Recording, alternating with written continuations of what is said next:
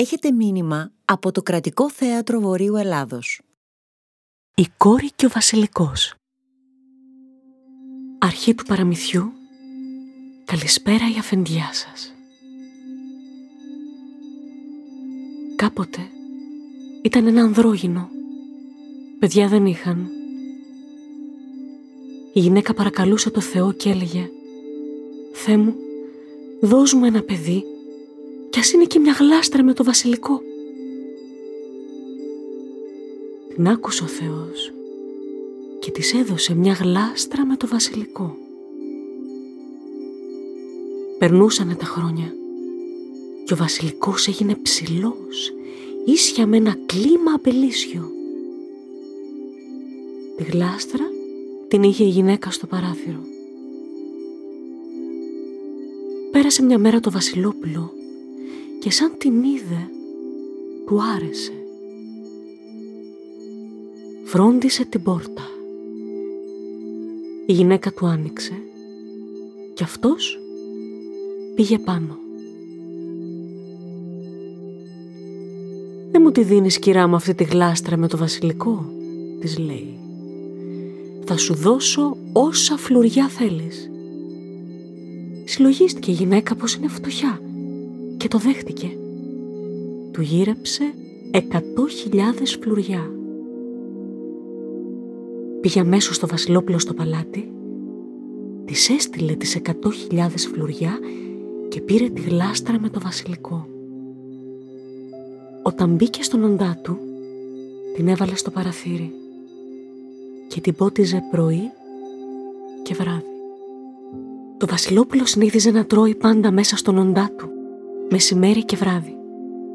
Λοιπόν, εκείνο το βράδυ που πήρε το βασιλικό, του πήγαν το τραπέζι και έφαγε. Αλλά δεν το σήκωσαν, καθώς και πάντα. Κάθισε το βασιλόπουλο κάμποση ώρα και καμάρωνε τη γλάστρα του κι ύστερα πλάγιασε και αποκοιμήθηκε.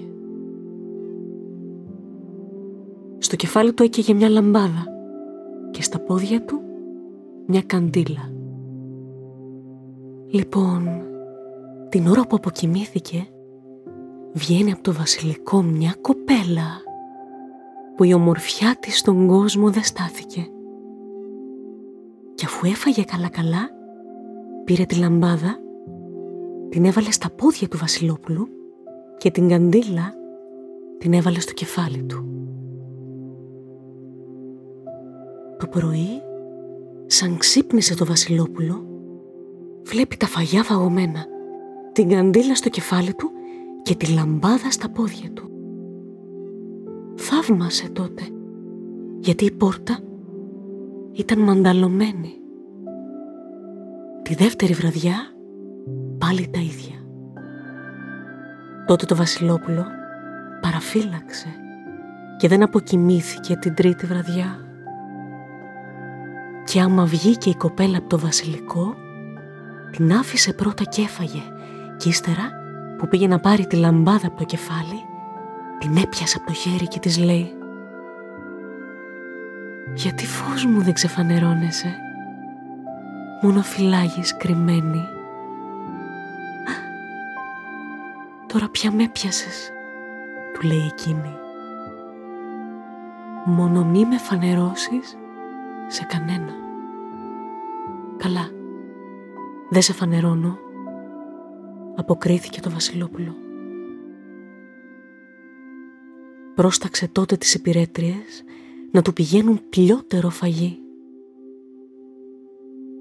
Πέρασαν κάμποσοι μήνες και χρειάστηκε να πάει το Βασιλόπουλο στον πόλεμο.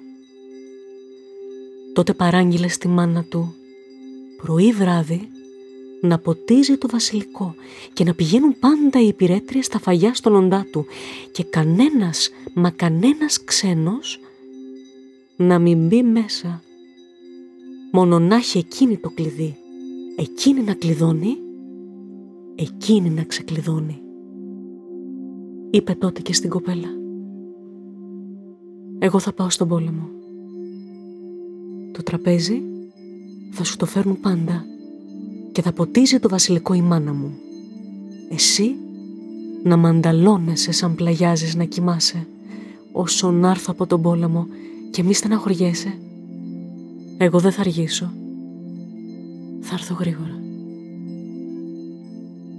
Έφυγε λοιπόν το Βασιλόπουλο και η Βασίλισσα ξεκλείδωνε, πήγαινε το τραπέζι η πυρέτρια και ύστερα κλείδωνε πάλι καλά και πρωί βράδυ πήγαινε η ίδια η μάνα του και πότιζε το βασιλικό. Το βασιλόπουλο ήταν ραβωνιασμένο με μια βεζιροπούλα και από τότε που φανερώθηκε η κοπέλα από το βασιλικό την παράτησε την αραβωνιαστικιά του και δεν πήγαινε καθόλου να τη δει και απορούσε η βεζιροπούλα γιατί. Έλεγαν στο βασιλόπουλο να τους στεφανώσουν και εκείνο έλεγε πως δεν είναι καιρός ακόμα. Τον καιρό που έλειπε στον πόλεμο πήρε η βεζίρα να τη θυγατέρα της και πάνε στο βασιλικό παλάτι να κάνουν συντροφιά τη συμπεθέρα, τη βασίλισσα. Αφού πήγαν και κάθισαν κομμάτι, σηκώθηκαν και σεριάνιζαν το παλάτι. Η βεζιροπούλα είπε τότε στην πεθερά της «Άνοιξε τον οντά του ραβωνιαστικού μου να τον δω». «Αχ, κορίτσι μου», είπε η βασίλισσα, «ο ραβωνιαστικός σου μου καταπαράγγειλε κανένας να μην μπει μες στον οντά του». «Ε, για το δικό μου το χατήρι θα ανοίξεις, λέει η Βεζιροπούλα. Η Βασίλισσα, για να μην της χαλάσει το χατήρι, ξεκλείδωσε και μπήκε μέσα η Βεζιροπούλα και οι δυο συμπεθέρες απόμειναν απ' έξω. Η κοπέλα από το βασιλικό αυτή την ώρα κάθονταν στο παραθύρι και χτενίζονταν και τα μαλλιά που έβγαζε το χτένι τα ρίχνε στη θάλασσα και γίνονταν ψάρια χρυσά γιατί κάτω από τα παραθύρια του οντά ήταν η θάλασσα. Άμα την είδε η Βεζιροπούλα, είπε με το νου της. «Μπα, ο ραβωνιαστικός μου έχει μια κοπέλα στον οντά του και εγώ δεν το ξέρω» και της δίνει μια σκουντιά και τη ρίχνει από το παράθυρο μέσα στη θάλασσα να πνιγεί. Εκείνη την ώρα βασίλευε ο ήλιος και την άρπαξε στις αχτίνες του και την πάει στη μάνα του. Η Βεζιροπούλα βγήκε από τον οντά και κλείδωσε πάλι η βασίλισσα. Όταν αργότερα πήγε η βασίλισσα να ποτίσει το βασιλικό, τον βλέπει μαραμένο. «Γιατί μαράθηκε» απόρρισε. Το βράδυ ξεκλειδώνει και πάει η πυρέτρια το τραπέζι. Το πρωί Πάει πάλι και βλέπει το βασιλικό ξερό και τα φαγιά πύραχτα. Και ήταν μέσα στο μεράκι η βασίλισσα γιατί να είναι τα φαγιά πύραχτα και ο βασιλικός ξερός και μαραμένος; Αφού πέρασαν δύο-τρεις μήνες, γυρνάει το βασιλόπουλο από τον πόλεμο. Παίρνει το κλειδί από τη μάνα του και πάει ίσια στον οντά του. Ανοίγει και τι να δει ο βασιλικός ξερός και μαραμένος. Άρχισε τα κλάματα. Φωνάζει τη μάνα του. Γιατί μάνα δεν τον πότιζε στο βασιλικό, μόνο τον άφησες και ξεράθηκε. Τον πότιζα παιδί μου και δεν ξέρω γιατί να ξεραθεί. Τότε ξένος θα ήρθε μέσα στον οντά μου. Να μου το πεις ποιος ήρθε. Να, μια μέρα ήρθε η πεθερά με την αραβωνιαστικιά σου να μου κάνω συντροφιά. Ε, και με παρακάλεσε εκείνη να ανοίξω τον οντά σου να τον δει. Κι εγώ για να μην της χαλάσω την καρδιά. Τον άνοιξα και τον σεριάνισε. Εκείνοι τον ξέρανε. Γιατί να τις ανοίξεις; Το βασιλόπουλο από τη θλίψη του έπεσε σε μεγάλη αρρώστια. Η κοπέλα του βασιλικού ρωτούσε κάθε βράδυ τον ήλιο «Τι κάνει το βασιλόπουλο» Γύρισε από τον πόλεμο. Την άλλη μέρα το ίδιο. Τι κάνει το βασιλόπουλο; Γύρισε από τον πόλεμο. Την άλλη μέρα το ίδιο και την άλλη μέρα το ίδιο. Και ο ήλιος της έλεγε «Δεν ήρθε ακόμα». Ένα βράδυ όμως αποκρίθηκε ο ήλιος. Το βασιλόπουλο ήρθε και είναι άρρωστο. Η μάνα του φώναξε τους καλύτερους γιατρούς, μα δεν μπορούν να νιώσουν την αρρώστια. Τα μάτια του, τα έχει όλα στο βασιλικό και είναι έτοιμος να πεθάνει.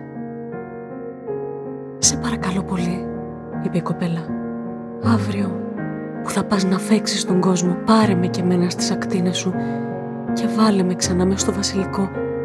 Πολύ σε παρακαλώ». «Θα σε πάρω», είπε ο ήλιος. Και το πρωί την άρπαξε στις ακτίνες του και την έβαλε μέσα στο βασιλικό και ευθύς ο βασιλικός πρασίνησε και ήρθε στον εαυτό του. Μόλις τον είδε το βασιλόπουλο πως πρασίνησε, τον άφησε η αρρώστια του. Το βράδυ γύρεψε και του πήγαν το τραπέζι με τα φαγητά και μανταλώθηκε και βγήκε η κοπέλα από το βασιλικό. Τη ρώτησε τότε πως έγινε και χάθηκε και με τι τρόπο ήρθε πίσω πάλι. Και η κοπέλα του είπε «Μια μέρα, εκεί που καθόμουν στο παράθυρο και χτένιζα τα μαλλιά μου, άνοιξε η πόρτα και μπήκε μια κοπέλα και μου έδωσε μια σκουντιά να πέσω μέσα στη θάλασσα. Εκείνη την ώρα βασίλευε ο ήλιος και μάρπαξε στις αχτίνες του, με πήγε στη μάνα του και κάθε βράδυ τον ρωτούσα τι κάνεις; Και άμα μου είπε πως ήσουν βαριά, τον παρακάλεσα και με έφερε πίσω. Τότε το βασιλόπουλο την αγκάλιασε σφιχτά. «Δεν θα σε ξαναφήσω ποτέ», της είπε. «Η αυριανή μέρα θα είναι η μέρα του γάμου μας». Την Κυριακή γεννήκανε οι γάμοι και όργανα και τούμπανα και χαρές μεγάλες. Και ζήσαν εκείνοι καλά και εμείς καλύτερα. Ακούσατε ένα μήνυμα από το Κρατικό Θέατρο Βορείου Ελλάδος.